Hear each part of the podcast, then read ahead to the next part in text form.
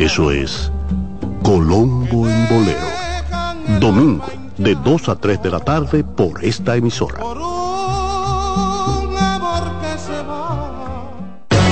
Agenda Climática Radio. Con Jim Suriel y Miguel Campuzano. Junto a Jimmy Hensen, Nelly Cuello y Manuel Grullón. Analizan la actividad climática y los más recientes fenómenos meteorológicos ocurridos en República Dominicana y el mundo. Agenda Climática Radio.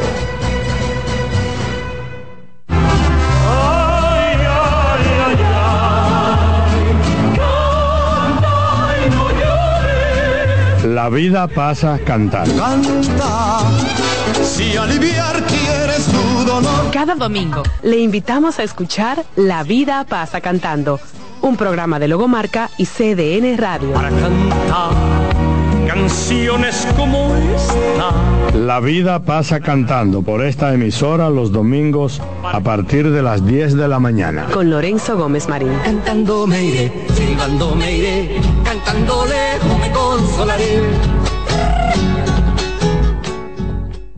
En CDN Radio, la hora 10 de la mañana. Por CDN 92.5 presentamos La Voz de la Fiscalía, un dinámico espacio de interacción permanente entre la Fiscalía del Distrito Nacional y la ciudadanía. La Voz de la Fiscalía, innovación, fortaleza, coherencia. La Voz de la Fiscalía.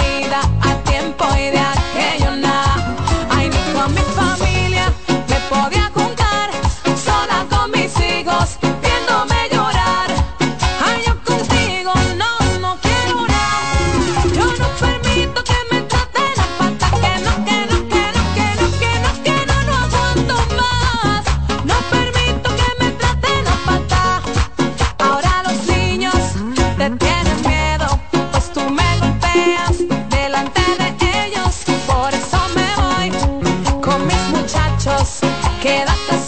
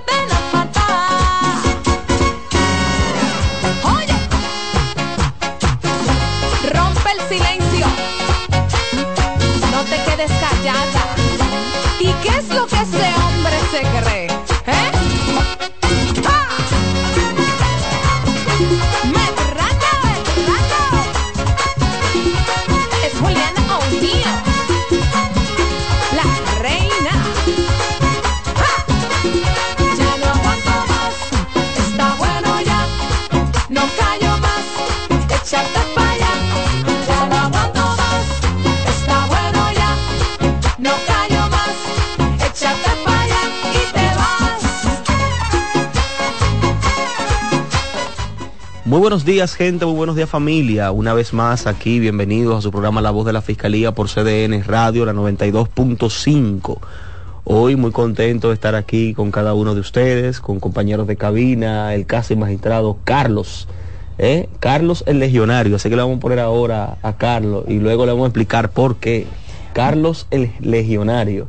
Hoy sábado 2 de diciembre, en víspera de la Navidad, eh, viendo ya cómo se siente, se siente el aire, la brisa de las Navidades, las fiestas que se hacen en este sentido, la gente ya se está organizando, poniendo los arbolitos, poniendo las luces en sus casas, ya se está sintiendo realmente la Navidad. Así que para nosotros un verdadero gusto estar una vez más aquí en este programa, La Voz de la Fiscalía, hermano Carlos. Muy buenos días, magistrado Juan Alberto Liranzo. Como cada sábado decimos aquí, es un placer estar compartiendo espacio con ustedes. Eh, y hoy tenemos un, un, programa muy educativo, muy informativo. Eh, como dices, Liranzo, ya estamos en Navidad. Estamos en Navidad, Navidad y eso significa una cosa, los tapones aumentan. Porque ya estos tapones, mira, hoy mismo cuando yo venía, me encontré con un taponcito cómodo ahí en Villamella, que yo dije, caramba, pero es sábado, ok, el sábado hay un poco de tráfico también, pero no tanto como me lo encontré hoy. Y estamos a 2 de diciembre. Así es, eh, realmente, ciertamente, ahora en estas fechas donde las personas suelen salir más, hacen sus actividades comerciales, en la familia, etcétera, se hacen mayores escarceos, vamos a decir así, en el transporte público, esos tapones kilométricos que se están haciendo, que bueno, hemos estado notando no solamente por las fiestas, eh, por la temporada de la Navidad, sino que realmente el tema del transporte ha, se ha convertido en un problema para, para, el, para la capital de la República Dominicana, específicamente Santo Domingo y el Distrito Nacional. Eh, ha crecido la población eh, de vehículos, ha crecido incluso también la población, no solamente por eh, la adquisición de personas que cada vez más las personas adquieren vehículos, sino también por eh, las zonas urbanas se están cada vez poblando más de personas, por ejemplo, que vienen a vivir a la capital. Las, las calles eh, que se hicieron, esas calles principales, que son las calles neurálgicas de la ciudad capital, como la 27 de febrero, la Churchill, Lincoln, fueron calles que cuando se construyeron, cuando se hicieron, no fueron concebidas, pensadas tampoco en una población como la que tenemos hoy. O sea, se pensó en la población que se tenía en ese momento y quizás hizo una proyección a futuro de 10, 15, 20 años. Pero al cabo de ya de los años, después de la construcción de estas calles, la, la realidad es que la población eh, capitaleña ha crecido eh, dramáticamente. Entonces, realmente ya esas vías de comunicación dentro de la capital ya no dan abasto para tantos vehículos y tantas personas. Yo pienso que ese va a ser un tema, Carlos, o es ya un tema que se tiene que prestar atención y que se tiene que buscar una alternativa para poder solucionar el tema del transporte en la capital, porque llegará un momento en que ya será inviable transitar, no se, no se podrá transitar en las calles de la ciudad capital. Así mismo es, magistrado Liranzo, como acabas de decir. Eh, señores, vamos a una pausa, regresamos en breve.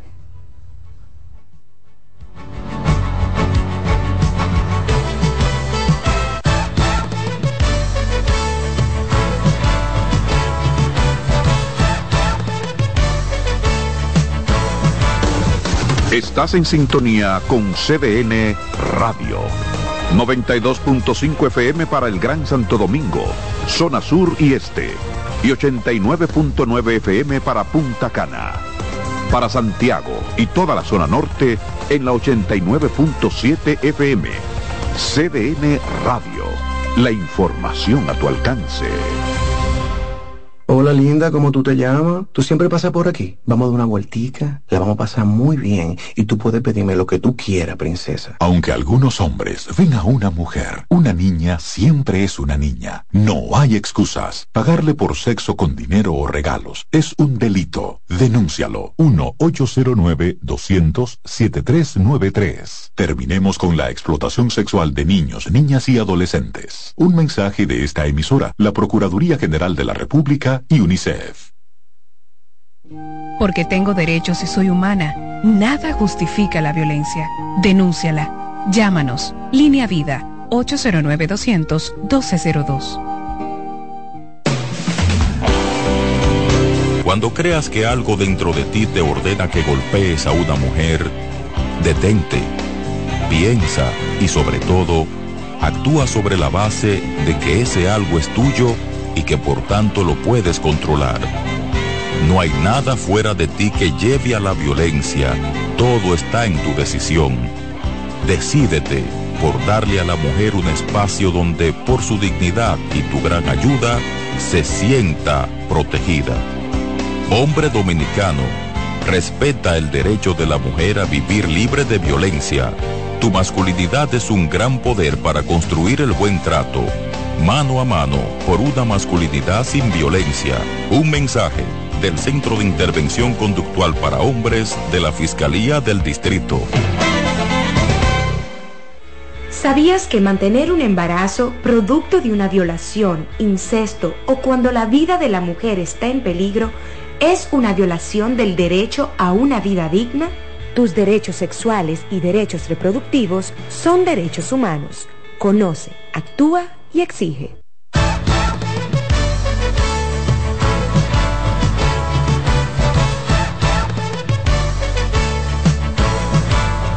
Bien, bien, señores, estamos de regreso por su programa La Voz de la Fiscalía. Una vez más, estamos por aquí, señores. Recuerden que a lo largo de todo el programa, con el invitado súper especial que vamos a tener hoy, pueden llamar en cualquier momento a los teléfonos de cabina, el 809-683-8790 y el 809-683-8791. También pueden llamar desde el interior y celulares sin cargos al 809-200-7777. Así es, magistrado Juan Liranzo, y como cada semana nosotros ponemos en, en actualidad de las informaciones acontecidas en la última semana, y es que después de cinco meses y 22 días de lectura, el Ministerio Público concluyó este viernes la presentación de la acusación contra los imputados en el proceso judicial Medusa, en el que es señalado como cabecilla el ex procurador de la República, Jean Alain Rodríguez Sánchez. Al final, la lectura de la acusación ante el juez Amaury Martínez del tercer juzgado de instrucción, la cual consta de 12.274 páginas, el Ministerio Público concluyó solicitando auto de apertura a juicio para 41 personas físicas y las 22 razones, razones sociales imputadas en este proceso. Según lo planteado por el órgano acusador, el ex Procurador General de la República, Jean Alain Rodríguez, encabezó una estructura de corrupción cuando estuvo al frente de la Procuraduría General de la República del año 2016 al año 2020. El caso Medusa deriva del entramado de corrupción que encabezó Rodríguez Sánchez cuando estuvo al frente de la institución y que fue desmantelado en mayo del año 2021. El juez Amaury Martínez dejó en estado de fallo la decisión sobre el pedimento de algunas barras de la, de, de la defensa, quienes solicitaron al tribunal excluir la participación de los abogados del Estado en el proceso judicial. Martínez fijó la próxima audiencia para el martes 5 de diciembre a las 9 de la mañana. Bueno, señores, en ese mismo orden también el procurador adjunto Wilson Camacho, que es el titular actualmente del el PEPCA, señaló que las defensas buscan atajos para evitar enfrentar la acusación, pero también tendrán que enfrentarla conforme a unas declaraciones que dio recientemente. El procurador adjunto, titular de esa dependencia, la Procuraduría Especializada de Persecución de la Corrupción Administrativa, eh, reiteró que la acusación del Ministerio Público contra los imputados en caso Medusa es irrefutable. Dijo textualmente que la defensa no tiene herramientas o herramienta alguna en derecho que le permita atacar la acusación, que es simple y llanamente imbatible para la defensa, por la cantidad de pruebas que ha presentado el Ministerio Público en este caso. Dijo Camacho, quien además señaló que la defensa solo puede especular ante los argumentos plasmados por el órgano de persecución de la acusación. Recuerden que estamos hablando de una acusación bastante amplia, bastante grande, voluminosa, pero hay un tema, esta, esta, esta, las dimensiones de esta acusación no se deben a la narración fáctica en sí. Hay que recordar que las acusaciones son actos conclusivos que también tiene la aportación de pruebas, también tiene la calificación jurídica, tiene también la argumentación, a propósito que vamos a estar hablando de argumentación jurídica, tiene el sustento en derecho de la calificación que el Ministerio Público le da, por tanto, todas estas cosas juntas eh, forman parte de la acusación y le dan también el volumen correspondiente a cada acusación. Ya hemos visto que se terminó de leer la misma, ya hemos visto cuál ha sido la posición y hemos escuchado cuál ha sido la postura del Ministerio Público con respecto a la acusación, de que es una acusación, conforme dice Wilson Camacho, imbatible para la defensa. Y vamos a ver ahora cómo se desenvuelve o se sigue desenvolviendo este juicio que ha tenido en vilo a toda la República Dominicana, a, todo el, a toda la población con respecto a cómo concluirá este proceso. Así es, magistrado Liranzo, recordarles a nuestros queridos radioescuchas que pueden realizar sus denuncias a través de instituciones de apoyo al Ministerio Público. Estas son el Centro de Contacto Línea Vida, pueden comunicarse al 809-200-1202. Igualmente, la línea de emergencias 911 está disponible las 24 horas. El Centro de Atención a Sobrevivientes de Violencia eh, se pueden comunicar al 809-221-7782. Igualmente, el Centro de Intervención Conductual para Hombres, ubicado en la calle Yolanda Guzmán del sector María Auxiliadora, y se pueden comunicar al teléfono 809-221-9980. Señores, cuando en derecho se está en un tribunal y se está hablando sobre, se está litigando sobre casos, sobre procesos, especialmente procesos penales, implica que las partes que están litigando tengan que argumentar. Eso es algo eh, vamos a decir que es la parte estelar, medular del proceso penal. La parte de la argumentación, cuando se está sobre todo en esos juicios de fondo, que ambas partes, tanto el Ministerio Público como la parte de la defensa, tienen que hacer un alegato de apertura, tienen que presentar su eh, teoría fáctica de introducción de su caso, tienen también que proceder al desfile, a la presentación de las pruebas, de todo el fardo probatorio, cuando se tratan, por ejemplo, de pruebas testimoniales que tienen que interrogar y contrainterrogar, luego tienen que presentar incidentes y finalmente pues tienen que hacer un alegato de clausura. Todo esto... Discurso de conclusión, un así es. Exactamente, un discurso de conclusión, alegato de clausura. Todo esto eh, está basado en algo que se llama argumentación, y sobre todo argumentación jurídica. El día de hoy nosotros vamos a estar hablando sobre este tema, la argumentación jurídica, porque es que argumentar no es tan sencillo como la gente lo piensa. Tú vas a un tribunal, por ejemplo, y ves a las partes litigando y piensas que hacer eso es fácil.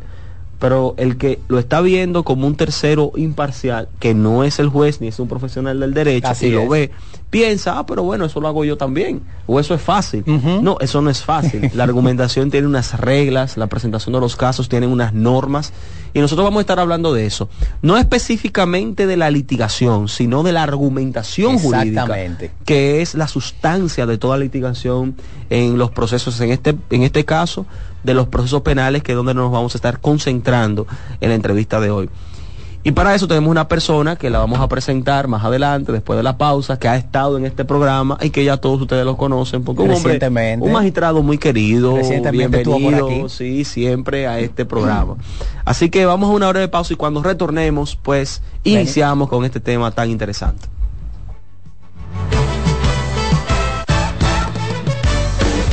Estás en sintonía con CDN Radio. 92.5 FM para el Gran Santo Domingo, zona sur y este. Y 89.9 FM para Punta Cana. Para Santiago y toda la zona norte en la 89.7 FM. CDN Radio. La información a tu alcance. El abuso sexual destruye vidas. Ocultarlo también. Denúncialo. Llámanos. Línea Vida 809-200-1202. La violencia comienza con un pensamiento, el pensamiento que nos hace creer que merecemos un trato especial de las mujeres, el mismo que muchas veces les negamos en cuanto a afecto, cariño, atenciones y sobre todo equidad. El principio de ofrecer aquello que deseamos recibir es el punto de partida para construir relaciones saludables con las mujeres. Hombre dominicano, respeta el derecho de la mujer a vivir libre de violencia. Tu masculinidad es un gran poder para construir el buen trato. Mano a mano, por una masculinidad sin violencia. Un mensaje del Centro de Intervención Conductual para Hombres de la Fiscalía del Distrito. ¿Sabías que el acoso sexual es una forma de violencia que pasa todos los días en las escuelas, universidades, trabajos y en la calle? No te calles, denúncialo. Tus derechos sexuales y derechos reproductivos son derechos humanos. Conoce, actúa y exige. Hola linda, ¿cómo tú te llamas? Tú siempre pasas por aquí. Vamos a dar una vueltica, la vamos a pasar muy bien y tú puedes pedirme lo que tú quieras, princesa. Aunque algunos hombres ven a una mujer, una niña siempre es una niña. No hay excusas. Pagarle por sexo con dinero o regalos es un delito. Denúncialo. 1-809-200-7393. Terminemos con la explotación sexual de niños, niñas y adolescentes. Un mensaje de esta emisora, la Procuraduría General de la República y UNICEF.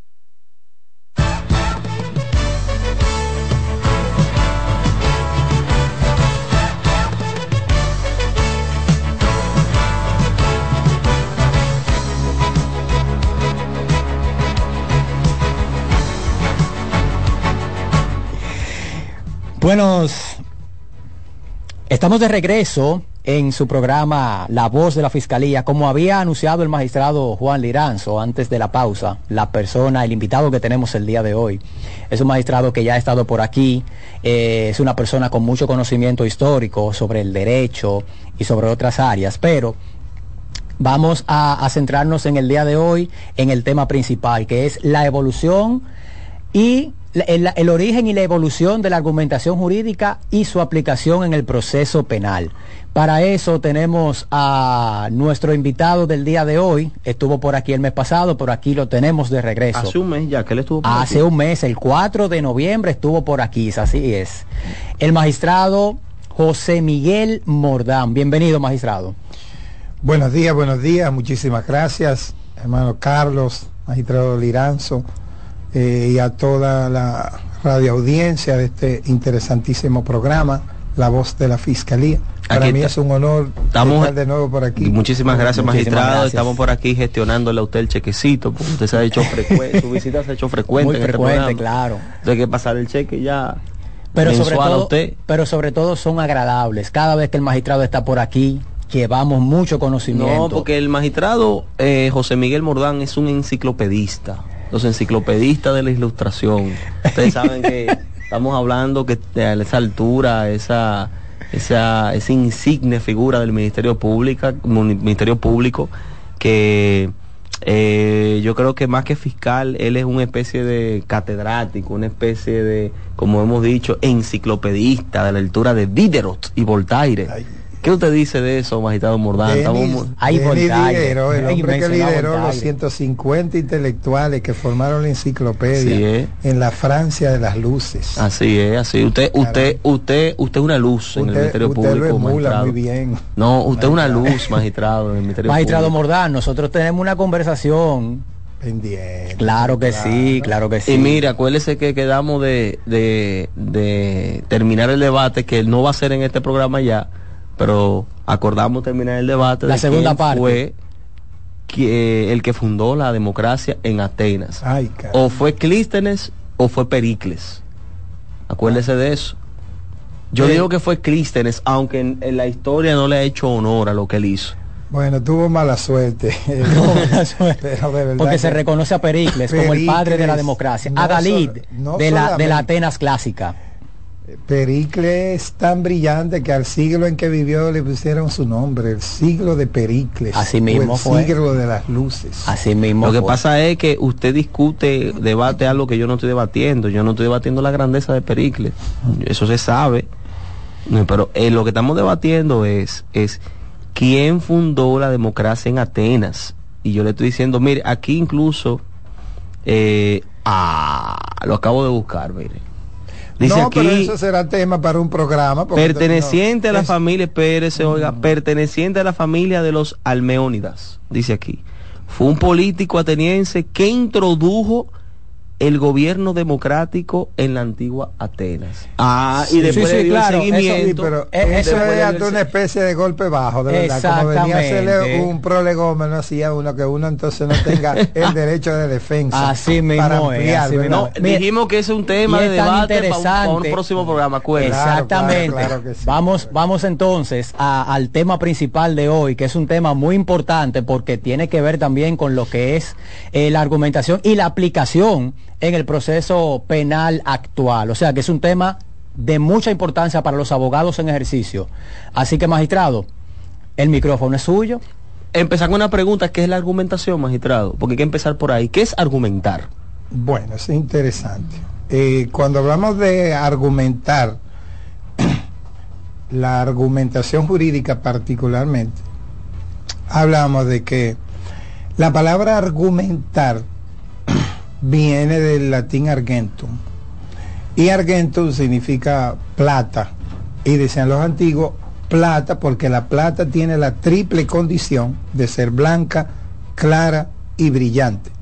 Entonces, el propósito de argumentar, el propósito de la argumentación es, y por eso le decían plata, porque decían los antiguos que cuando argumentamos, nuestras ideas deben ser blancas, claras y brillantes para que se queden plasmadas en la mente de quien va a decidir, sea el tenemos que, tenemos que tener una comunicación efectiva para que ese mensaje que nosotros queremos transmitirle al juez, eh, como usted acaba de decir, eh, llegue, llegue de manera clara, sin ningún tipo de dudas de lo que se está diciendo. Definitivamente, porque eh, la argumentación que ya en términos modernos se combina con la neurolingüística, decía el padre de la neurolingüística, uno de sus grandes exponentes, Albert Meravian, que eh, del 100% del impacto que producimos al comunicar, 58% es producido por el lenguaje gesticulatorio,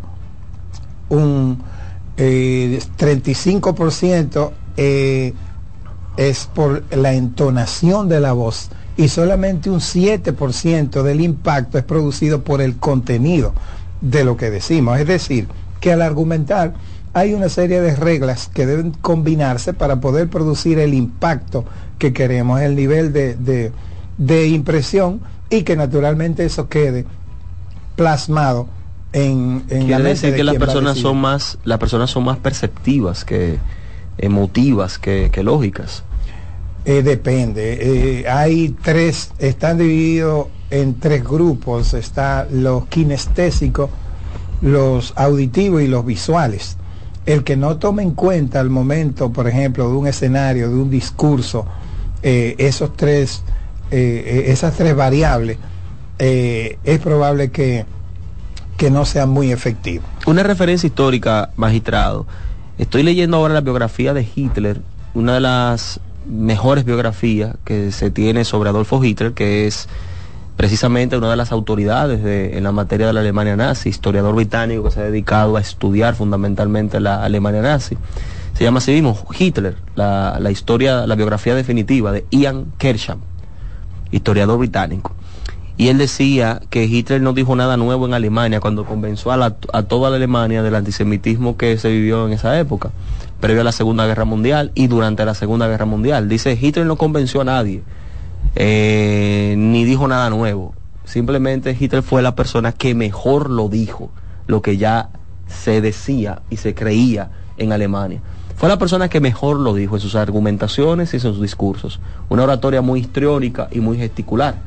¿Qué le parece eso? No, ciertamente eh, es, es así porque la, el- la teoría conspirativa, aunque ese no es el tema, ese es un tema importantísimo para un programa ya de... Pero de- centrándonos de- en el tema del discurso, la Pero, argumentación. pero hablando del discurso, ciertamente en eh, esa teoría conspirativa en contra del pueblo judío inició en el 1800, o sea, por ejemplo, se recogen los documentos eh, de que inició en el año 1866 con una carta sin firma eh, que, que fue eh, eh, lo que dio origen a esa teoría conspirativa donde se acusaba al pueblo judío de haber celebrado una reunión en un cementerio en Praga, donde establecían 24 principios de cómo gobernar el mundo, que luego ya entonces en el 1898 le dieron forma a través de un libro que se llamó eh, Los protocolos de los sabios de Los Sion, sabios de Sion. que eh, fue muy promovido por la Ocrana, que era la policía secreta rusa,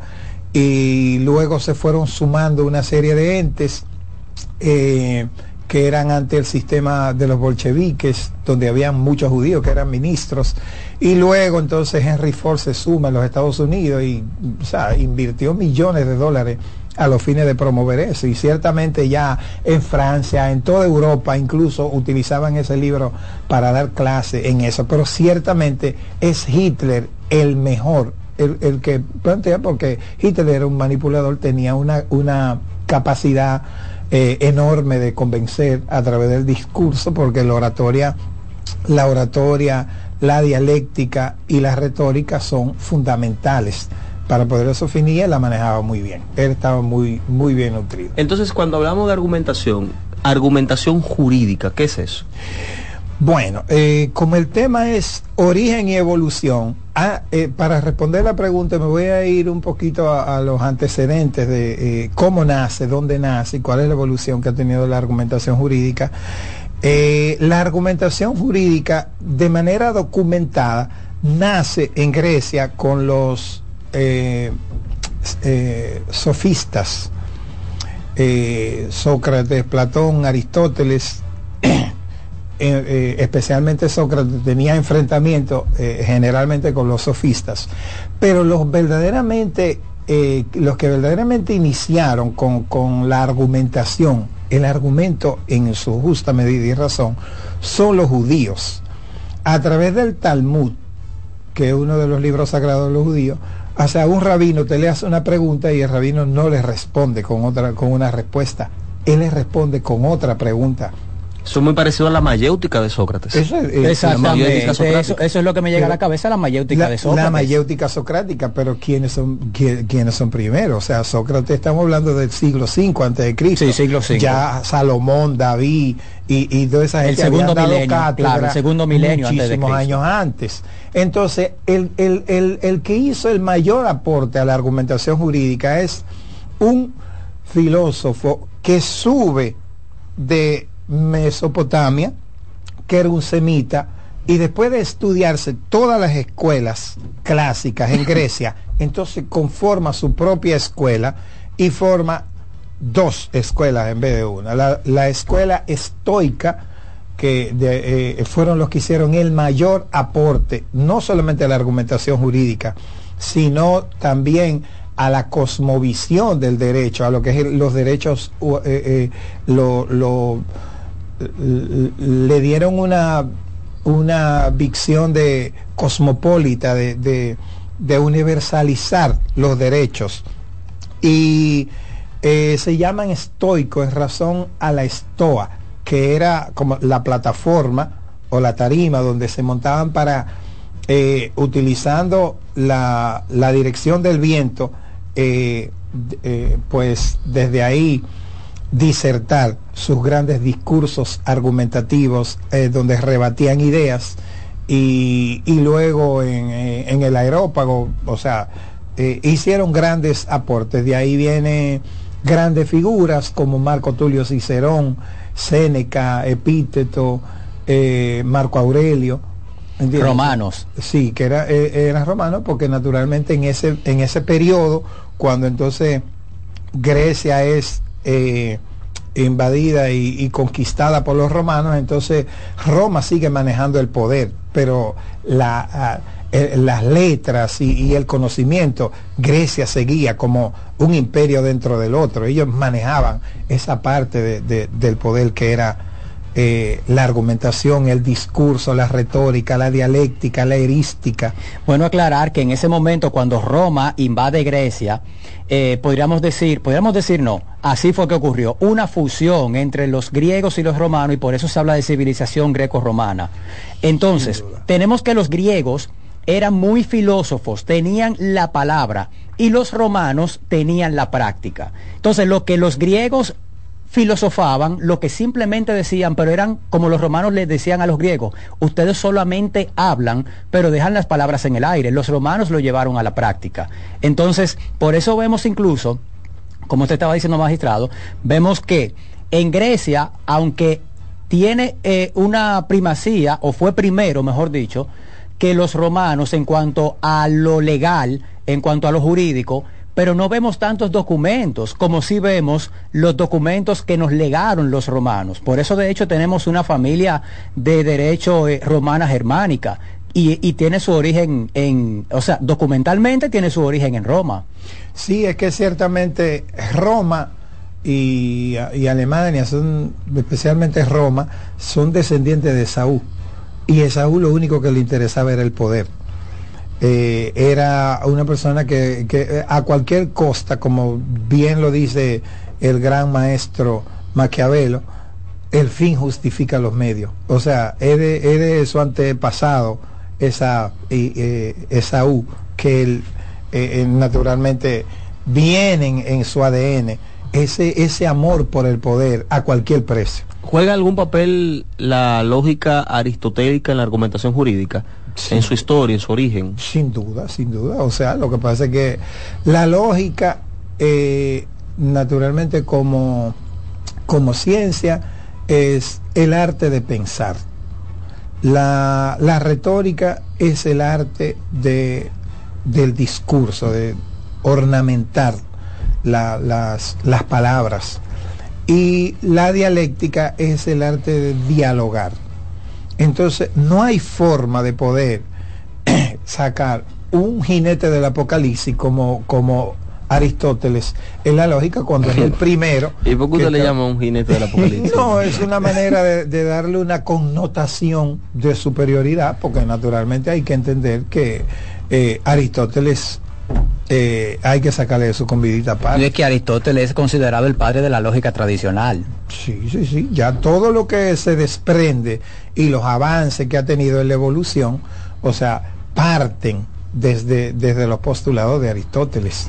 Y el primero, el primer gran silogismo de eh, Sócrates, eh, todos los hombres son mortales. Sócrates, hombre, por lo tanto. Sócrates es un mortal. Sócrates es un mortal. Claro. Nace naturalmente de ese, de esa estructura que debe tener una, un, un- un argumento, ¿verdad? Que debe tener una premisa mayor, una premisa menor y una conclusión, porque el pensamiento en, en argumentación debe estar debidamente estructurado, porque persigue un fin. ¿Y cuál es el fin de la argumentación jurídica? Pues argumentamos, cuando hablamos de argumentar, hablamos de dar razones para apoyar las afirmaciones que hacemos. Eh, en derecho estamos obligados como funcionario público, como ministerio público, como juez, como un funcionario público en cualquier ámbito, a dar razones a diario para apoyar las afirmaciones que hacemos. Si, si, si va a presentar un legislador una ley, tiene que establecer razones, ahí vienen los considerando, ¿verdad? De, eh, que establecen como a modo de preámbulo prolegómenos, igual que la sentencia Y- también, los jueces, igual que el Ministerio Público en sus dictámenes.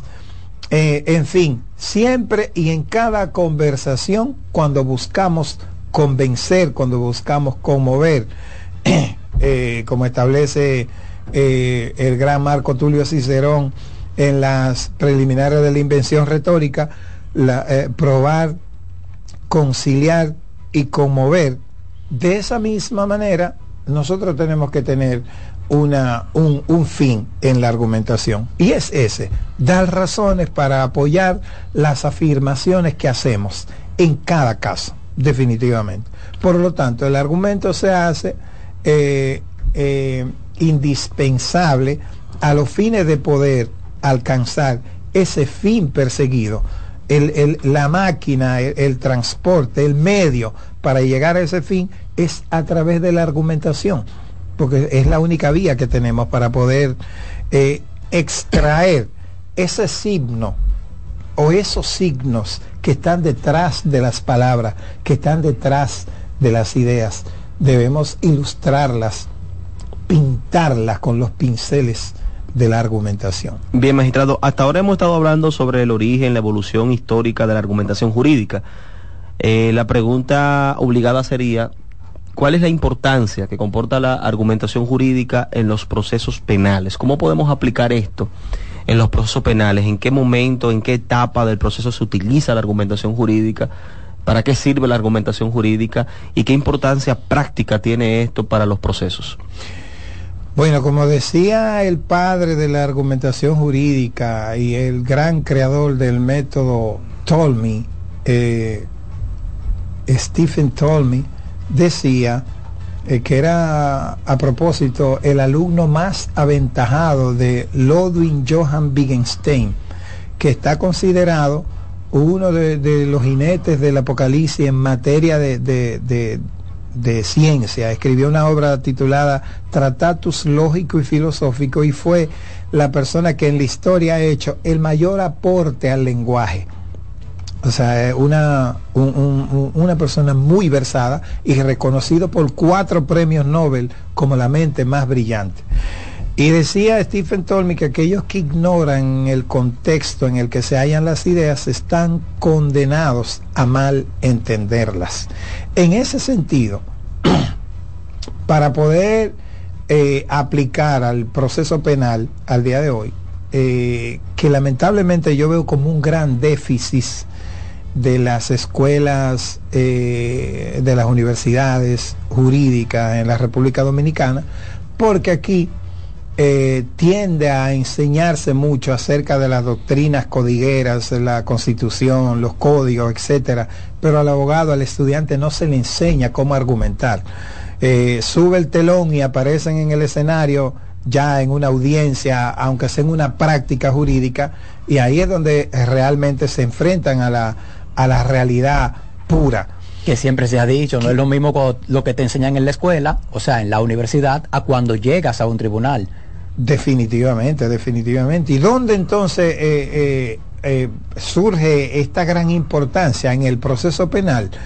Bueno, si un, si un ministerio público, por ejemplo, no sabe eh, argumentar al momento de, presentar una medida de coerción, de presentar un- un- una audiencia preliminar, una audiencia en la etapa del juicio, no, no, no sabe eh, cuál es el verdadero manejo y la importancia de, de- de la argumentación y no ha sido debidamente formado en esa materia para los fines, naturalmente llevaría a una posición de mucha desventaja, porque si bien es cierto de que hay la mayoría de los abogados no, no se preocupan por esa, por esa situación, pero hay abogados que, como siempre, que se, se profundizan en la materia y de repente aparecen con unos incidentes y con unas, unas situaciones, conocen muy bien.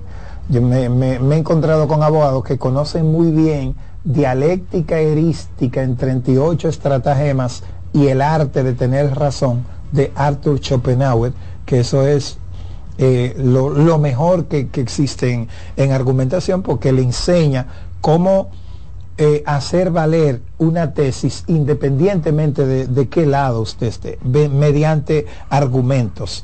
Entonces, entiendo que en el, en el proceso penal es fundamental, es eh, sine qua non, poder conocer los principios y tener un buen manejo de la argumentación jurídica eh, basándose en la lógica, en cómo identificar cuando un argumento eh, es falso, cuando, cuan- cuando, es cierto, cuando eh, es un argumento deductivo, cuando es un argumento inductivo y cuál debe ser la, la finalidad y la conclusión de esas preliminares que debe tener para que pueda llegar al fin que sigue eh, el, el expositor en la tesis que está presentando o ya sea en la antítesis que, está tratando de refutarle a la tesis ya presentada por el Ministerio Público.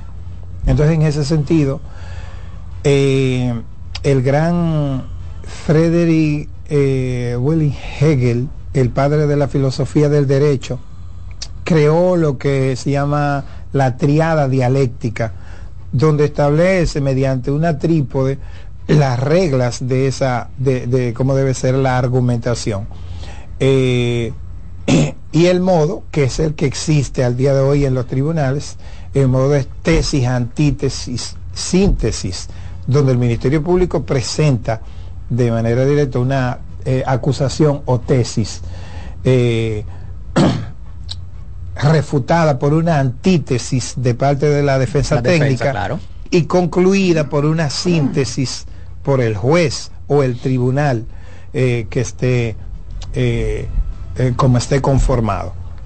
En ese sentido, entonces, eh, yo considero que es fundamental, que es indispensable eh, para poder tener un buen manejo y tener y poder alcanzar resultados positivos, especialmente en el área de la litigación, poder instruir personal que tenga buen manejo de la argumentación jurídica, definitivamente.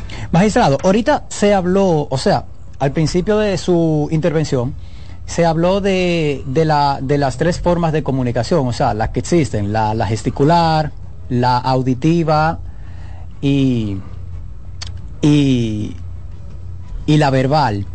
Entonces, sí se dijo, incluso usted dio una, un porcentaje que han dado varios estudios sobre el, el, eh, toda la comunicación que lleva la gesticular.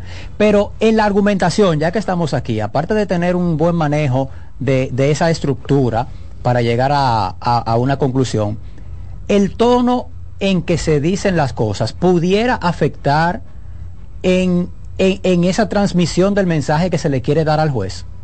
Pero sin duda, porque lo que hace Albert Meravian en lo que le, le planteé ahorita de la de lo que es la, la neurolingüística es fundamental y es un eje transversal que afecta cualquier tipo de discurso, porque no es lo mismo cuando usted está presentando, por ejemplo, una acusación o usted está en la réplica de, de- de una antítesis que presentó la defensa técnica después de usted haber presentado, usted lee la acusación y concluye de manera pasiva, si se quiere decir, porque esa es la parte. Sí, hasta ese momento, Ahora, don- cuando viene de allá para acá, por ejemplo, la réplica, un, un- un ministerio público, una persona en el área que le toque juzgar, tiene que asumir el rol como tal. O sea, a veces yo le digo a algún abogado, desayúnese con un jugo de avispa o algo, pero cuando usted va a asumir una posición, asúmala de manera responsable, porque si yo tengo una víctima ahí, o sea, yo tengo que mostrarle al juez, ¿me entiende? Mediante figuras retóricas combinadas con el desarrollo de- de- del hecho eh, eh, ocurrido y yo darle vida a eso es un drama. Yo tengo que hacer un drama, ¿me entiende? Para, porque el juez es humano y al juez es que yo tengo que convencer y a veces los jueces con todo el respeto, a veces puede estar viendo un mensaje que, que le pasaron por el celular, por WhatsApp o algo, o a veces los jueces hasta se quedan dormidos. Si la persona que, que- está disertando no tiene un, un discurso que ciertamente pueda convencer, dice en homilética eh, y en oratoria efectiva que una persona tiene 90 segundos para convencer, para ganar o perder a su auditorio. Son 90 segundos, un minuto y medio. es lo que le prestan atención a la... o, le prestan atención o se desconecta y cada cinco minutos una persona va eh, desconectándose de, de la realidad y, y se, se desconecta de manera natural y de acuerdo a cómo sea el interés que tenga, vuelve a conectar. En esas atenciones entonces es fundamental eh, en argumentación ser específico con relación al fin que usted persigue. Hay que escoger de manera muy sabia las palabras, el argumento y, y- e incluso el, el área del, del tema tratado al que usted se va a referir, porque no es repetir por repetir, ni es eh, hablar por hablar, es elegir, saber elegir. Durante los procesos penales, eh, sobre todo en el juicio de fondo, se da una dinámica muy interesante con la interrogación, el interrogatorio y el contrainterrogatorio que se hace a los testigos. Eh, para que la gente nos entienda, cuando se presenta un testigo se puede presentar tanto por la parte a cargo como por la parte a descargo. Aunque la teoría más sana del derecho establece que los testigos no son ni a cargo ni a descargo, sino que los testigos son del proceso. Hay que aclararle ahí a- a- para que, porque la persona que no sabe de derecho no sabe lo que es a cargo ni a O sea descargo. que una es a- por la acusación y otra eh, Pues por de la parte- defensa. de parte De del parte del Ministerio porque tiene Público que de entrar, parte de la porque tiene que entrar na- necesariamente a través de una de las figuras, de una, una- de una de las partes que la propone. Entonces, eh, pero haciendo una sana crítica y observación al derecho, todos los testigos son del proceso, no son ni a cargo ni a descargo, sino del proceso. Del proceso. Partiendo de esa premisa, la persona que propone el testigo tiene que comenzar con un interrogatorio para poder sacar la información que se necesita para probar una de las teorías fácticas que se están debatiendo en el juicio. Luego la otra parte hace un contrainterrogatorio. Y el contrainterrogatorio tiene por propósito desacreditar al testigo y por tanto que pierda valor la información que el testigo originalmente ha dado ya, eh, a favor de la parte proponente. ¿Qué quiero decir con esto? En esa fase fundamentalmente se utiliza o debe de utilizarse eh, una de las herramientas más valiosas que tiene la argumentación, que es la lógica, el silogismo, porque a través de un de una implementación, a través de poder emplear correctamente el silogismo, usted puede tanto desacreditar como incluso rehabilitar un testigo. Usted decía ahorita una premisa mayor, una pregunta, una premisa menor, otra pregunta, y luego indefectiblemente la persona que responde tiene que llegar a una conclusión. Yo le puedo preguntar, usted dijo que Juan es malo. Sí, Juan es malo. Muy bien. Y- pero una pregunta, usted también ha dicho que todos los hombres son buenos, ¿cierto? Sí, so- todos los hombres son buenos. Pero Juan es un hombre, ¿cierto? Sí, Juan es un hombre. Entonces, ¿Juan es bueno o es malo? Ah, es bueno, se contradijo. Exacto. Pero eso a través de una premisa mayor, premisa menor, una- un contrainterrogatorio Claro. que va a llevar al testigo Inducidos. a, Claro. a hacer eso. Entonces creo que en esa parte del juicio también se utiliza en este, no la argumentación, pero sí una de las herramientas fundamentales de la argumentación, que es la lógica, la, el silogismo, e incluso un poco hasta de la mayéutica, si se quiere. No, es que está todo entrelazado, porque es que el derecho, eh, el derecho nace en la misma cuna que nace la lógica, que nace la, la retórica, la dialéctica, la erística, eh, la oratoria. Entonces están, eh, eh, no hay forma de usted poder realizar ese interrogatorio sin que, sin que formen parte todas y cada una de en algún en, en algún punto en, en algún porcentaje cada una de esas disciplinas. O sea están mezcladas están entrelazadas. Porque decíamos lógica arte de pensar. Eh, dialéctica arte de dialogar. Y retórica arte de embellecer el discurso la palabra ¿verdad? La, la- la oratoria e- esa parte que le da ornato a las palabras que embellece el lenguaje Claro, que la ornamentan. Decían que Sócrates nunca discutía, Sócrates simplemente preguntaba. Entonces él te preguntaba, te preguntaba, te preguntaba y llegaba al final del interrogatorio y te sacaba la verdad. O sea, por ejemplo, él podía o no estar de acuerdo con... Él, no, él podía no estar de acuerdo con algo que usted dijo.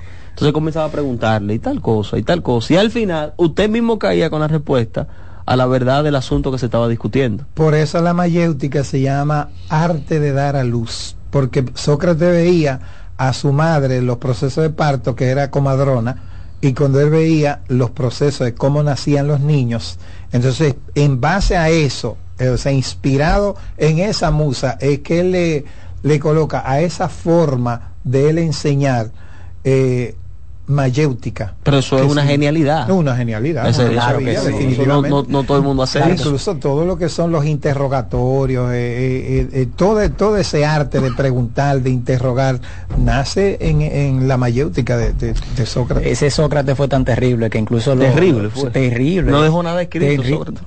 Bueno, dice- tuvo una maestra en- eh, grandiosa que na- lamentablemente la, la historia no, no le ha hecho justicia porque es una mujer olvidada, pero fue la mujer más brillante de la antigüedad. ¿Cómo se llamó? Aspasia de Mileto. ¿Y de dónde, de- o sea, dónde podemos encontrar referencias sobre esto? Otro, ahora mismo en Google, en Google usted lo busca ahora mismo, usted busca Aspasia de, De Mileto. Y usted va a ver que fue la maestra de Sócrates y la que le preparaba los discursos al gran Pericles. Carlos, en Legionario, tenemos que tratar el tema. Señores, Legionario CM. hemos llegado lamentablemente al final de este interesantísimo programa, un programa cultural, histórico, y hemos tratado también de esquematizar este tema con el, con el tema de la argumentación jurídica y la importancia que tienen estos conceptos para la eh, implementación de un buen y sano derecho en los procesos penales orales. Eh, magistrado, siempre un placer, siempre un gusto que usted esté aquí con nosotros. Usted sabe que tiene las puertas abiertas y que pronto recibirá una tercera invitación para continuar dialogando con todos sobre estos temas de cultura, historia universal, vamos a poner así, porque eso forma parte de la historia universal de nuestra humanidad. Claro que sí, porque no solamente empezamos con lo que es la argumentación en el proceso penal dominicano, sino que el magistrado inicia su alocución con una, con una eh, breve reseña de dónde nace y cómo entonces va evolucionando a través de las diferentes civilizaciones hasta llegar a nuestros días. Bien, señores, pues será hasta una próxima. Con ustedes ha estado Carlos, el magistrado Liranzo y nuestro invitado especial, el magistrado José Miguel Mordán. Hasta una próxima. Por CBN 92.5 hemos presentado La Voz de la Fiscalía, un dinámico espacio de interacción permanente entre la Fiscalía del Distrito Nacional y la ciudadanía. La Voz de la Fiscalía, innovación, fortaleza, coherencia. La Voz de la Fiscalía. Escuchas CDN Radio, 92.5 Santo Domingo Sur y Este, 89.9 Punta Cana y 89.7 toda la región norte. Lotoloteca tiene dos nuevos ganadores y esta vez reciben cada uno 24 millones 353 mil 388 pesos. Estos ganadores del Lotoloteca hicieron sus jugadas el lunes 26 de junio en el ensanche Ercilia Pepín, municipio San Francisco de Macorís y en Atodamas, provincia San Cristóbal. Lotoloteca, el juego cambió a tu favor. Ramsés Peralta presenta este jueves 14 de diciembre el cantautor romántico Cristian Alexis en su concierto Gigante. Es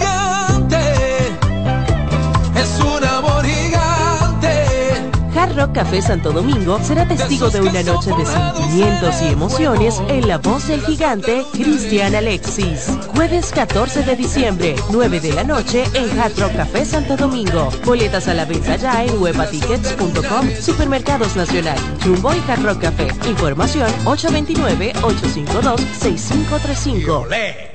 Invita CDN. Celebra la mágica Navidad. Por primera vez, el musical Celebrando la Navidad a presentarse el domingo 10 de diciembre en escenario 360. Ven, vive la maravillosa experiencia de compartir con los personajes Santa Claus, Mickey Mouse, Moana, El Grinch. Mágica Navidad, un show mágico para toda la familia. Boletas a la venta en Huepa Ticket y Zapef Media Group. Invita CDN. Ramsés Peralta presenta el show de humor que ha hecho historia en los últimos tiempos. Tan viejos, edición Navidad. Hochi Santos, Joaquín Victoria y Felipe Polanco Boruga te pondrán a reír hasta más no poder. Viernes 15 de diciembre, 8.30 de la noche, en escenario 360. Tan viejos, edición Navidad. Hochi, Boruga y Coquín con sus mejores cuentos, anécdotas, chistes y parodias. Viernes 15 de diciembre, en escenario 360. Boletas a la venta en webatickets.com, Supermercados Nacional, Jumbo y Escenario 360. Información 829-852-6535. Invita CDN. Estudia en ADEN y cumple tu meta. Aprovecha los beneficios de la modalidad híbrida en maestrías, programas especializados, soluciones corporativas y más. Somos ADEN. Formamos a los líderes de la región. Contáctanos al 182-9659-9921. o encuéntranos en Torre Empresarial Blue Mall, piso 22. ADEN te acompaña. Abogados y abogadas, llegó la hora. Tú decides por un colegio independiente, Trajano Potentini, presidente. Vota 1 este sábado 2 de diciembre. Trajano Potentini, presidente del Colegio de Abogados de la República Dominicana. Vota 1. ¡Oh, oh, oh! Vive la magia de las fiestas como nunca antes en la Villa Navidad, con música, espectáculos diarios y actividades totalmente gratis en los jardines del Palacio de los Deportes en Santo Domingo a partir del primero de diciembre y en los jardines del Gran Teatro del Cibao en Santiago a partir del 4 de diciembre hasta el 7 de enero para que disfrutes con toda la familia del mejor momento del año. Vuelve la brisita, siente la Navidad. Busca más información en Gobierno de la República Dominicana. En CDN Radio, la hora 11 de la mañana. Y ahora con nosotros, Mister Deportes, Fran Camilo.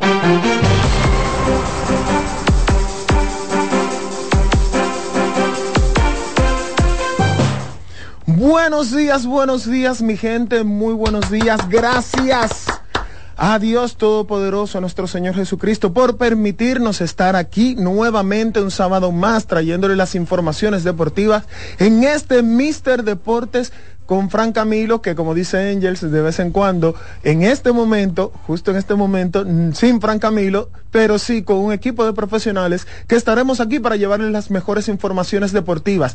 Hoy es el primer programa de diciembre.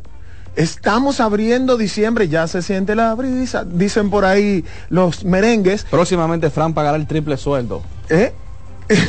Mientras tanto, también tengo que decir que Mister Deportes es- el primer programa deportivo del fin de semana. Es decir, cuando los sábados no habían programas radiales que se hablaran de deportes, sale Mister Deportes. Primer programa deportivo de fin de semana, Mister Deportes. Y hoy estamos aquí eh, para traerle lo que usted le gusta, lo que usted necesita y lo que usted siempre nos pide.